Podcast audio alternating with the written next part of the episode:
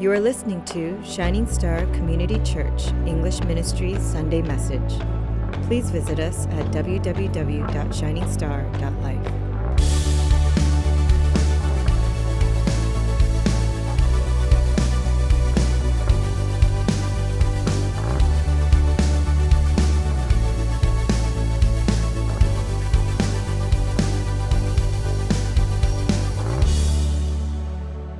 Okay, so we've come to an amazing passage. It's a very important portion of Scripture that not only has acted as a reference for pastors like myself to speak on marriage and things of that nature, but has been repeatedly used by the rest of Scripture to make a point. Let me give you an example, several examples. For instance, in 1 Corinthians chapter 11, Apostle Paul wanted to address the role of women and the role of men, and so he would reference this passage here in Genesis. Then in Matthew chapter 19, when Jesus was asked about really the lawfulness of divorce, he would take us back here to this passage. Or how about 1 Timothy chapter 2, when the issue was about church leadership, Apostle Paul again, we reference back here to this passage for guidance. So this passage, it's important.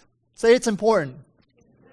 It addresses a lot of significant topics like roles for men and for women. It talks about divorce. It talks about marriage and so on and so forth. And so like Apostle Paul and Jesus, I'll be referencing back to this passage throughout the Genesis sermon series in the future. But for now, I want to address one particular topic. Can everyone say marriage? Marriage. Yes, okay. Now, I don't know about you, but I'm sure that many of you guys, when you were young, you already grew up with an opinion or perspective on marriage. Maybe for some of you guys, ladies in particular, you grew up with Disney movies, right? Disney movies with Disney princesses. Just the other day, my daughter actually went to school wearing her Cinderella dress. When she went there, all the kids started going, oh. You know, you see Sleeping Beauty, and she's up in that tower, she's beautiful, and Prince Charming comes along and he wakes her up with a kiss. He defeats a dragon and they live happily ever after. And so you have this idea, to be married, a guy, he needs to be my knight in shining armor. Where is my prince? I am his damsel. I am his princess. Where is my prince? Who is the one willing to fight the dragons of life for me? I want to be rescued. I want to have security. I want to live happily ever after, like Sleeping Beauty. Do you ever think that? Our daughters, our girls, when they grow up and they see that, that's what they see, that's what they want. But you know, when I see that movie, I just see some girl in a coma with some creep making out with her. But early on in our lives, we have an understanding of what marriage and what happiness in terms of commitment and just union, what it looks like. But then what happens to the girl? They grow up. She moves on from childish Disney movies to the bridal magazine section of Target, where there are rows and rows and rows of bridal magazines of what's in and what's out and what's hot and what's not, and how to have the most amazing dress, how to have the most amazing wedding party, wedding ceremony, reception, honeymoon, and the list goes on and on and on. So you ladies start thinking practically of what I would like to have, an intimate wedding or a big wedding. You want to invite close friends and family or invite the whole city of Fairfax, right? Meanwhile, during that time, as you're contemplating thinking about marriage, you meet a nice guy. Things are going well. You start talking about marriage, and next thing you know, as Christians, we get engaged to be engaged, right? Meaning there's no casual dating just to hook up for the sake of hooking up, but there's intentionality in our dating relationships. And so what happens for the guy? The guy, he starts going out and looking for a diamond ring. Yeah. So he sells his favorite guitar, he sells his car, he sells his birthright. He becomes an indentured servant to pay for that rock that will shine and glimmer the moment you open that box, and he proposes and says, will you marry me? And you say, yes, 1,000 times yes. And the guy starts giving himself mental high fives saying, yes. She said, yes, I'm so happy. And they give each other a peck on the cheek and then a side hug because remember, we're still holy. And so we have the girl who grew up with Disney movies, wanting a fairy tale wedding of sorts. But we also have the guy who grew up, maybe not really fantasizing about marriage, but kind of learned from his old man to just go with it. So he does. But the point is, When marriage hits, when the wedding bells stop ringing, when the dust settles from their exotic honeymoon trips, after Sleeping Beauty and Prince Charming, right off into the sunset, they suddenly realize, what did I get myself into? It's kind of like when you buy IKEA furniture. It looks great online. It's something I need. It's affordable. By the way, I'm not using those words analogically, okay? But once I buy it and I open the box, all these pieces come out. And online, you see something just easy and beautiful and just kind of like, you know, there it is. But you open the box, everything comes out, and next thing you know, you realize, man, tools are needed. Not only that, you finally see the label that you forgot to see and that, or that maybe you even ignored. It said, much assembly required. The thing with marriage is that it also comes with that label, much assembly required. It takes a lifetime of work to put it together the right way. And I think for everyone and anyone who's ever been married or is married is that we kind of enter into marriage a bit cluelessly. Unsure exactly of what to expect. Sure, we'll do premarital counseling. You'll hear me ramble on about what to do and what not to do and what the Bible says and so on and so forth. And maybe some of you guys will even read books about how to best equip yourself and learn from other seasoned married couples and so on and so forth. But ultimately, we're clueless. We're clueless, and we just sometimes just don't get it. And the world and our culture, they certainly don't help us, because all it does is really emphasize is the wedding portion. They say spend this much or have this kind of theme, look this way or go honeymoon over there, and on it goes. There's no talk about what to expect after the ceremony. And so there's no preparation for what happens after the ceremony. There's no talk about lifetime commitment. There's no talk about being wise as a wife or a husband or anything like that. Now, by the way, I want to tell you all, I'm not bashing on weddings, okay, or having a large wedding. We know that Jesus attended and even participated in a large, extravagant wedding. Some weddings lasted for a week. You know what Jesus' first miracle was? It was at a wedding. He performed a miracle, and that was he changed water into wine. So here's the thing. If you're planning on having a big wedding, do it. Go for it. I believe that God would love it. I believe that he could be honored. It brings entire ministry together. It brings entire community together. It's one big celebration where people get to see your love and devotion for one another. So I think it's great. But it becomes a problem when our focus and our vision ends there. Okay? When all we can see is a ceremony and reception, a one-day event, and lose sight of the lifetime of marriage that immediately follows. Now, I firmly believe that most of our marital problems occur when we neglect reading and obeying God's instructions. I believe that. Remember, much assembly required. You have to read the manual. You can't just wing it. But without taking time to figure out where the bolt goes, where the screw goes, where the nail goes, and we try to just super glue everything, it's going to ultimately fall apart. We can't keep going back to talk shows or Nicholas Sparks novels to get an understanding of marriage and commitment. We need to get back to the Word. Say, get back to the Word. Now, you might say, well, the Bible's old, Pastor David. It's archaic. It's primitive. And I say, no, it's timeless. It's timeless because it was God who designed marriage. Amen? God did it. And this text today describes for us the original marriage. And so this template here becomes the basis, the template, the blueprint for almost everything else the Bible says about marriage. So let's get into it, okay? The first point is that God designed marriage as an act of grace for humans to have companionship. Can you say companionship? Now, this verse is interesting, isn't it? It's not good for the man to be alone. Now get this. Everything else that God had made, he would survey his own work and he would declare it good. I made this, I made that, and it is good. But this is the first time God says something about his workmanship, about his craftsmanship, about his creation, and says, it's not good. It's interesting if you think about it. God made man sinless. So here we have this sinless, perfect man who is in perfect fellowship with a perfect God, living in a perfect environment. What more could this guy want? Adam is so high maintenance, right? What more could he want? Wasn't it all enough? So you and I, we have this super spiritual notion, thinking that if we're lonely, that must mean that we have something wrong with our spiritual lives. It's interesting how God not only acknowledges our need for fellowship with Him, but He also acknowledges our need for fellowship with our spouse, with a mate. Now, we need to also know that not everyone is called to be married. We know that in 1 Corinthians chapter 7, Apostle Paul, he shared his calling to be celibate and to be single.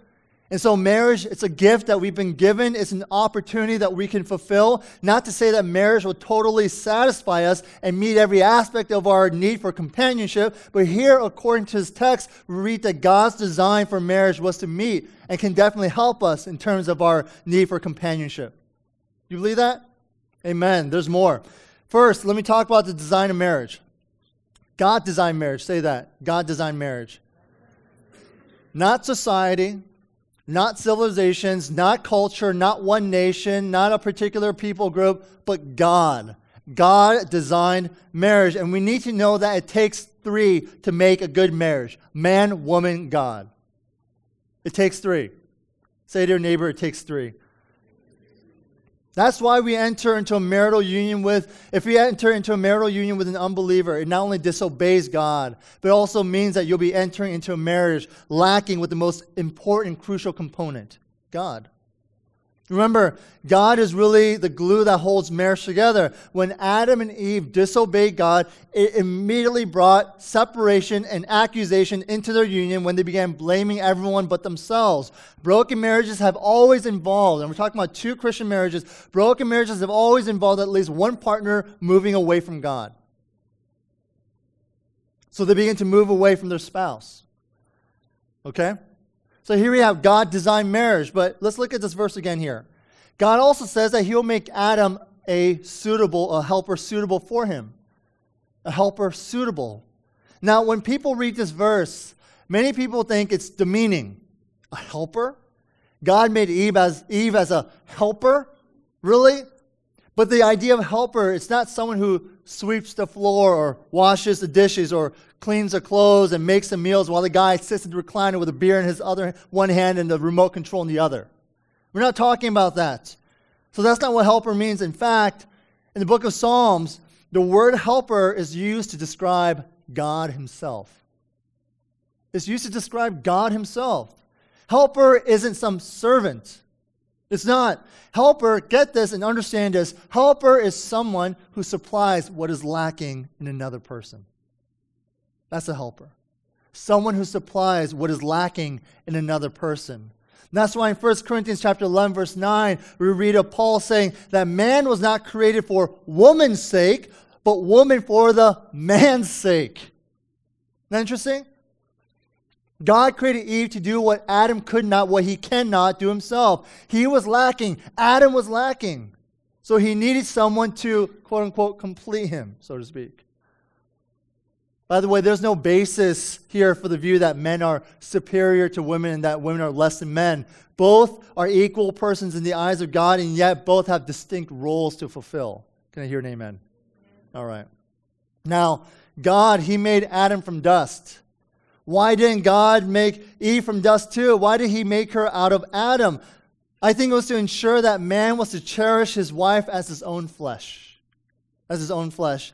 And that theme goes on in Ephesians chapter 5. Eve wasn't taken out of Adam's foot so that it would imply that he would, rule over her, put her down. Nor did Eve come from Adam's head as to rule over him. So no, she was taken from his side, his rib, a place of equality, a place close to his heart. Can you say all?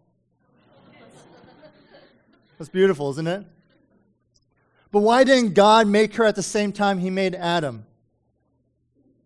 Why not at the same time? Before God created Eve, God assigned Adam to name the animals. Now, this was a task before the creation of Eve, but why? It seems like a strange insert here in this passage. God's like, Adam, you're lonely, and I feel your pain. Hey, go name some animals. Right? It just seems a bit odd, but I believe that God here was teaching Adam a lesson. Because by naming all the animals, Adam discovered something. He learned something, that every animal were both male and female. Because as he was doing this, he was saying, Mr. Rabbit, Mrs. Rabbit, Mr. Giraffe, Mrs. Giraffe, Mr. Buffalo, Mrs. Buffalo. Wait, there's a Mr. and a Mrs. And in verse 20 it says, after that he said, no suitable helper was found. Oh. It made it seem that God first made Adam feel the need for a wife. You know, when you have a healthy balance in your marriage, when there's a give and take, when both parents parent and both support one another, you soon realize your need for each other. You know, the other day, my wife, she had gone back into the workforce after her very short maternity leave, and that week she was on call. So that meant Daddy had both kids. Now, I'm okay. Thanks for asking. But Grandma took my daughter, Ada, for the evening, to take her to Awana and to actually spend that evening with her, and so that I could just focus on my son, Junior. But I had this, as I was just taking care of my boy, I had this odd feeling at night. It wasn't because I was overwhelmed with my newborn. He wasn't all that fussy or anything. He was relatively chill. He ate, he pooed, he cooed. Right? But with my wife gone, after having her with me 24/7 for the past 6 weeks, and having her gone, it felt lonely. I felt weird. I felt needy. Wife, I need you. Where's she? She took the Ada out. I needed her. I'm serious. I needed her presence to comfort me. God's answer to Adam's loneliness was simple and profound. He created a partner for Adam, like him, from him, and yet different. The Hebrew word tells a story, just like the English word, actually. Man and woman. You see, the word for man is ish, and the word for woman is isha. The difference is the same as English, man and woman. Woman came from man. Isha came from ish. Adam's deep loneliness is met by a woman created by God. And from this we learn that the gift of a wife comes from God himself. Can all the men say amen? The gift of a wife comes from God himself. Amen? Amen. When God brought Eve to Adam, he showed his sovereignty. Did you get that? God showed Adam his control. God showed Adam his understanding, his great love over the most intimate areas of Adam's life. And we learn that God, he can be trusted to provide a mate at the right time, at the right place, in the right way. So anxious single men, anxious single women, you need to hear this word from the Lord. Don't be anxious. Don't worry. God knows who you'll marry. God knows. Note that it happened this entire time while Adam slept, by the way. This means that Adam had nothing to do with any of this Eve making other than supplying the raw material. It's not like as if God, he asked, Adam for his input or allowed him to place an order. Yeah, God, I'd like 5'7". I'd like also someone who would be a faithful woman of God, someone who worships with her eyes closed and her hands up during service, and someone who knows how to make a quilt with Bible verses on it. Nothing of that sort happened. God created the woman while Adam slept, which teaches us men that God, he doesn't need our help in designing a wife suitable for us. Blessed is the man who doesn't try to improve upon the kind of woman we need. How about this, guys? Let's start praying that we become the kind of person our spouse needs. Let's start praying that we work on ourselves, that we grow in our own relationship with God, that we devote ourselves to greater discipleship. Stop fixating on what he or she needs to be like in order to satisfy our own personal expectations, and let's right now start instead improving ourselves, growing our own personal walk with the Lord. Can I hear an amen? Amen. Did you get a little bit too real here? All right. Now, the way God made Eve out of Adam is pretty interesting. The Hebrew word is built, right? But it means like to fashion, like the way a potter would fashion a sculpture out of clay. When God made Eve, she was a bombshell. I'm not making this up. I'm really not. Okay, they don't use the word bombshell. But she was a bombshell. Okay? Think about this for a moment. Do you think God, the creator of the universe, is going to do a bad job? Right? And I'll prove why I'm saying this. Because in verse 23, it has this amazing Hebrew poetic exclamation, this phrase, that unfortunately gets lost in our English translations. Okay? So for us, when we read it, it says, "This at last." But in Hebrew, it means this. Adam says, "This is it! Voila! Yes! It is! This is it!" Imagine the scene for a second here. Adam is flat on his back, on the ground, just beginning to stir from his divine anesthesia. Okay? And as he opens his eyes, yes, he sees the Lord, but he also sees next to him this beautiful, amazing, blushing creature that he's never seen before. So he's running through his mental list of animals.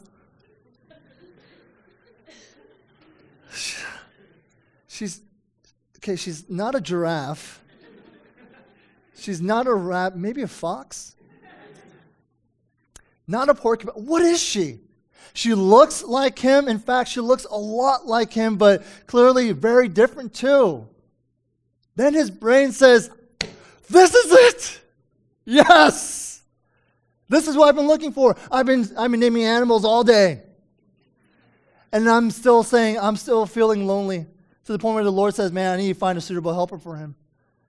And finally, he's like, "This is it. You are what I've been looking for." Where have you been all my life? Let me tell you this, people. This is a passionate statement. So men, hear me out. Wake up. And let's all take note from our first father. We must be passionate and excited to see our wives. Amen? To be intimate with our wives, to be in companionship with our wives. Don't allow the dull routine of our lives sap your energy, your passion, and your romance from your marriage. Why is it that we give 100% work, then if only we bring back, 10% back home?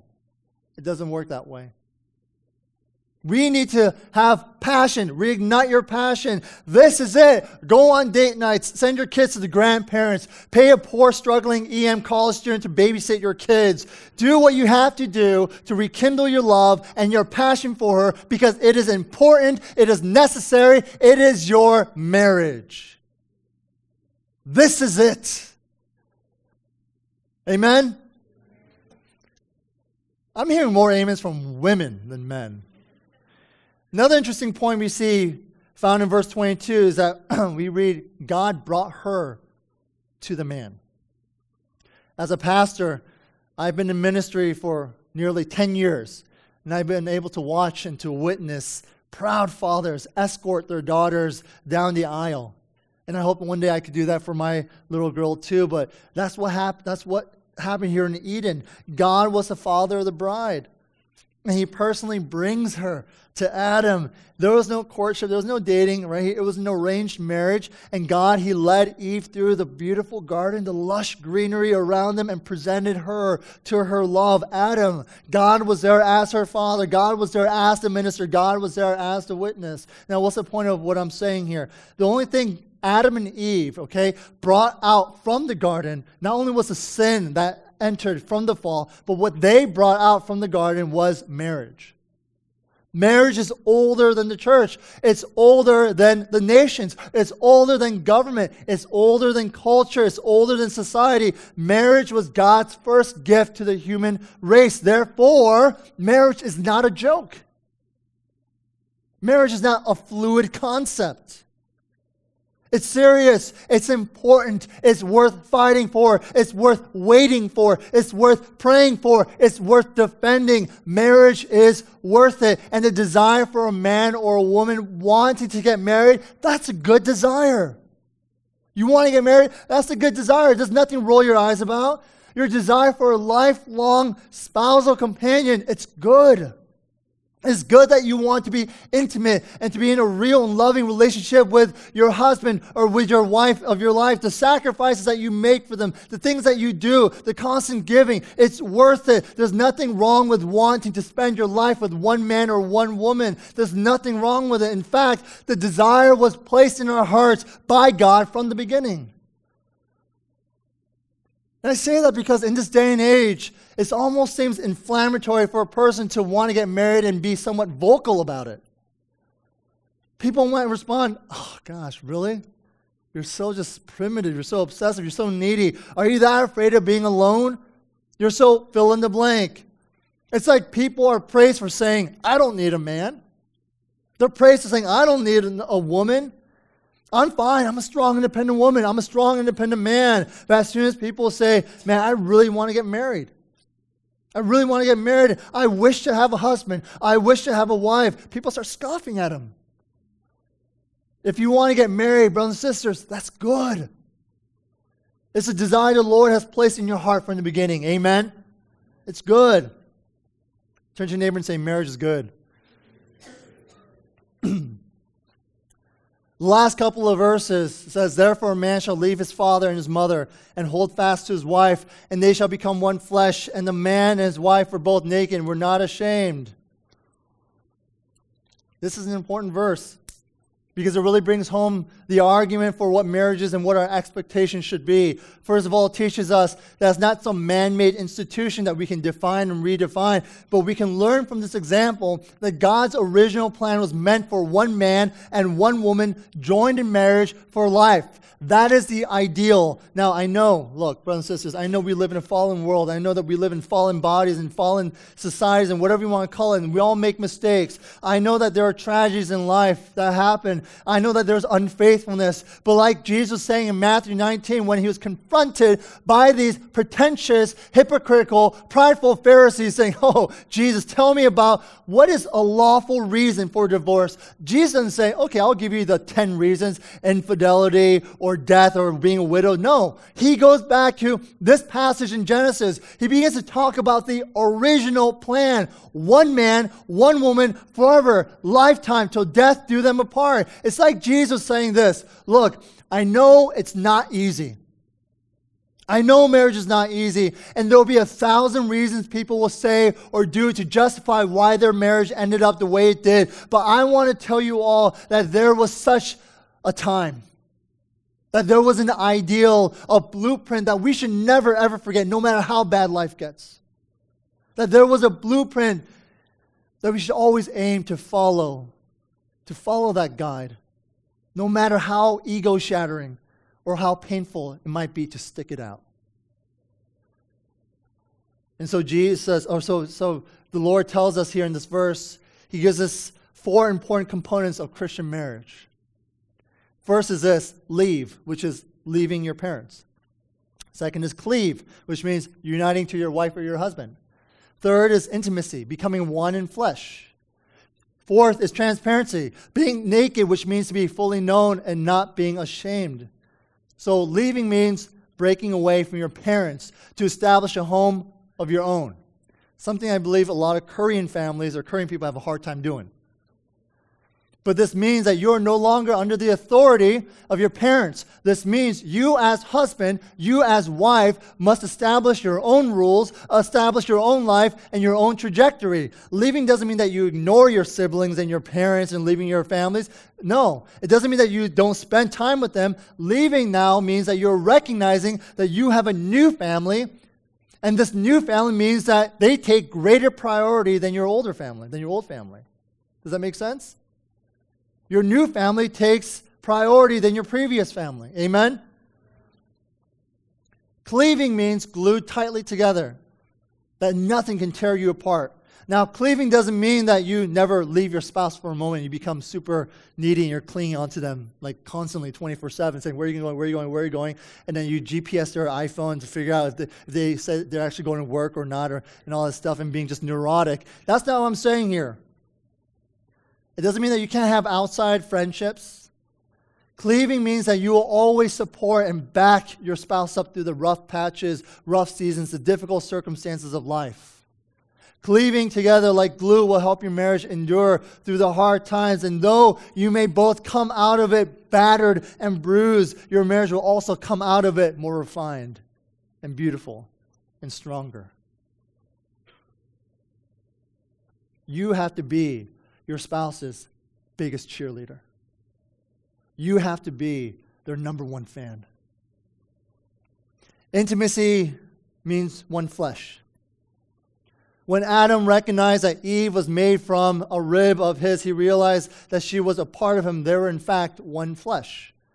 Not only in terms of the anatomical bond that occurs during sexual intimacy, but being one flesh also means that you are no longer separate people, but one entity, one mind, one heart, one body. This also means that even though maybe you're the breadwinner, okay, doesn't mean it's your money and she or he gets to use it with permission.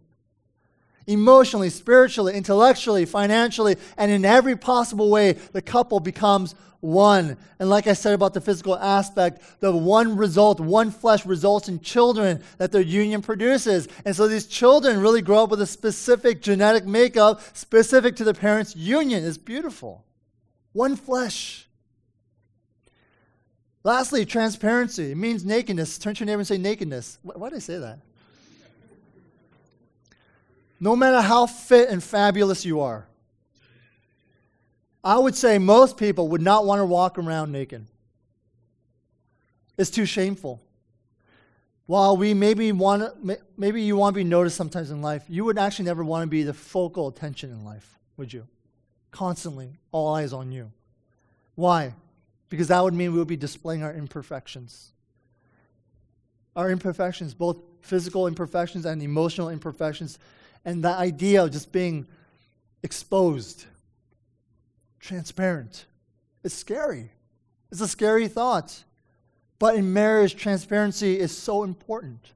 A husband and wife, they ought to be relaxed and comfortable together. Walls need to be broken down, and it may take several months, several years even. Even in marriages of 10 years and more, husbands and wives are still unwilling to really open up themselves to each other. They're still unwilling to lay down their pride and their egos. There's still a demand for perfection, even when we know that no one is perfect. There's still unforgiveness, and there's still lack of compassion. There's still avoidance and acceptance of each other for who we are. And we want them changed to fit our expectations instead of us accepting and realizing and loving who they are. Now, that's not to say, hey, I'm a slob, and so you have to accept me for who I am. But I'm talking about personality traits. I'm talking about perhaps hobbies and interests and tastes and passions. It's too painful to have to put up your guard up at home every single time, walking on eggshells, praying that your spouse doesn't have some sort of critical whatever to throw your way. Transparency is important because it allows you both to be naked, fully known, and yet fully loved. Now, if you're single, this is what the Lord says. Be content in your singleness as the Lord is trying to do something new in your life. Let your devotion to God grow bigger and rise higher. Grow in your godliness and purity and pray and look for a mate. Look for a mate who is committed to do the same. Don't compromise. Turn to your neighbor and say, don't compromise. Look, I have heard too many guys and too many girls say when asked, hey, you have a boyfriend? You have a girlfriend? Oh, okay. How is she or how is he spiritually? And they say, oh, Pastor David, you'll love him. You'll love her. They go to church. Or, oh, Pastor David, they're greats. Their parents are Christians. I hear that. That doesn't mean much, people. So here's how you can gauge their spirit.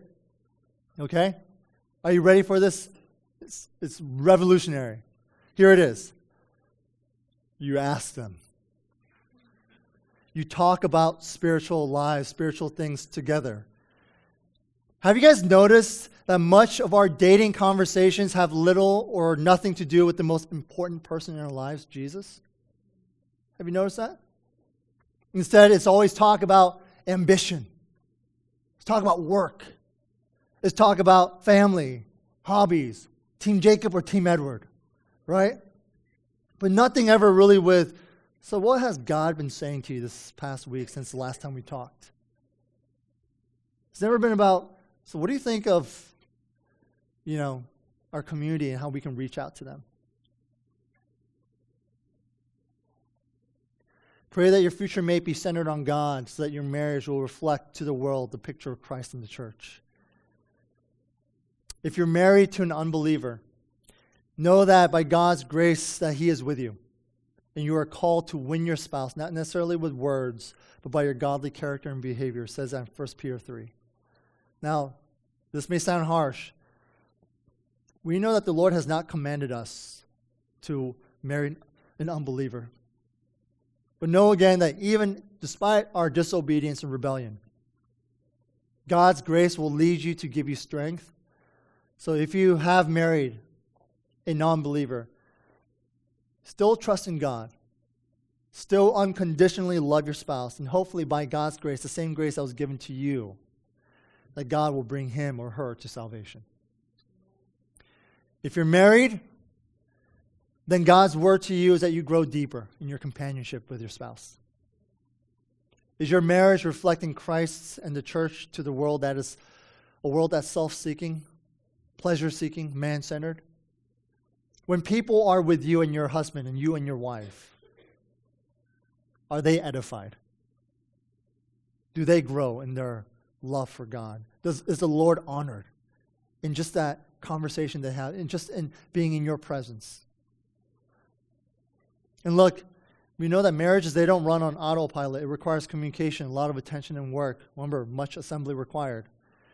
But when you allow the gospel to permeate through your life and your marriage, you will see that despite the hardships, God's grace and his commitment to you both will lead you and meet your needs. Amen? If you're married, here's my challenge. I'm all about challenges these days, if you guys recall my life group discussions, right? I'm just constantly challenging people. If you're married, take moments throughout the week, for every week, for the rest of your life, to recommit yourself to your spouse. Constantly. Recommit yourself to your spouse. Share your vows to each other. Express words of love, adoration, of respect, admiration, all that. If your marriage is in some difficulty, don't let things just blow by. Pray for God's healing power and wisdom to come into your relationship. If you're a widow or a widower, thank God for the good memories. And ask him for grace and ask him for comfort. If you're single because of divorce, now's the time where you pray for an extra intimate relationship with the Lord to fill that void in our hearts. If you're a single parent, ask God to be the missing parent for your child or children. If you've never been married, pray that God will bring his best to you in his own time, in his own place, in his own way, and commit to the Lord that you will not settle for second best. Now, you've heard a lot of things regarding marriage today, and there's so much more. I had to condense it to 10 pages. And maybe your takeaway is that, PD, you're promoting marriage as the end-all, be-all, necessity of life. And that's not true. Whether you're a seminarian surrounded by Christian scholars or you're a devoted church member whose every week is dedicated to church discipleship and fellowship, or maybe you're some random stranded person on a deserted island with nothing but your faith, each person can grow in their relationship to the Lord, because my point is this: all we need is Christ, ultimately. All we need is Christ. But the Lord has also given us measures of grace through various means to help us along our spiritual journey. The reality is that God, he knows our weaknesses. He knows what we need and what will help us. So he's given us the written word of God to reveal truth to us, to guide us through life, and to clearly communicate the gospel of salvation. He's given us the gift of prayer so that we can depend on him and communicate with him. He's also given us the church to grow in accountability and sacrificial love. He's given us wealth so that we can show the generosity of the Lord and spread the resources around for those who are in need, and that we can also enjoy things in life. But he's given us marriage so that we can display, not just have a companion, not just have a need met, but so that we can display the amazing union that we have with him through Christ Jesus. When a married couple grows closer to God, they grow closer to each other. Marriage was never meant to take away our relationship with God. It was meant to heighten it. Our devotion to our spouses is to emphasize Christ's devotion to the church. The sacrifices that you and I, that we make for our spouses and family, were meant to brilliantly display the ultimate sacrifice Christ made on the cross for his spiritual family. While marriage is important, without Christ as the center, it's a marriage that will ultimately be built on shifting sands. So, brothers and sisters, I end with this. Marriage is from God. It's good to desire it, and it aims to glorify his name. Don't pursue marriage the way the world has. Pursue it prayerfully the way God has intended. Then and only then will you truly experience the fullness of God's gift of marriage in your life in Christ Jesus. Amen? Let's pray. Maybe for some of us here, marriage is the last thing on our minds because maybe we're just too young or you just feel like you're not there. But I think it's still important for us to understand what marriage is and to prepare ourselves for it. God, we thank you for the gift of marriage. We acknowledge, Lord, that your ways are perfect and that you have not made a mistake. And so, God, we confess that without you and without your guidance, it is impossible to be successful or to be happy or for us to really do anything. And so I just pray right now, if anything, not even regarding the subject or topic of marriage, but as Christians, as people who are seeking you, as individuals, Lord, that we would submit ourselves to you and say, God, that you are God and you know what's right. You know what's true. Lord, I do pray for the EM here. And we have a few families here. We have a few couples, husbands and wives. We have some who are in dating relationships. But I pray that we would eventually become a church filled with happy, joyful Christian homes where Christ can be so evidently seen in our relationships, in our marriages. I pray for those here who are hurting and who are lonely, that they would receive a refreshing touch from your Spirit. And for those who've been wounded, Lord, I pray for healing. Father, I lift up all the marriages here in our congregation. I pray that each one would be strengthened. Lord, we stand united by faith against everything the devil would want to do to destroy this beautiful union that you have created. And so, Lord, we ask that your Holy Spirit would preserve our marriages, would hold us, that you help us to grow closer, not just with each other, but with you, Lord. Lord, I pray that we would not just survive or endure, but we would flourish in our marriages so that we can all just be joyful and enjoy you, Lord, as the glue that holds us together. So, Father, I pray for all our singles as well. And maybe they're a bit anxious. Maybe they're a bit concerned or unsure. Maybe there's even apathy, saying, I don't need it. Because again, the world has said, no, you're fine without this, and you can be an independent person, and marriage is it's limiting, it's restricting. No, Lord, you made marriage and it was good.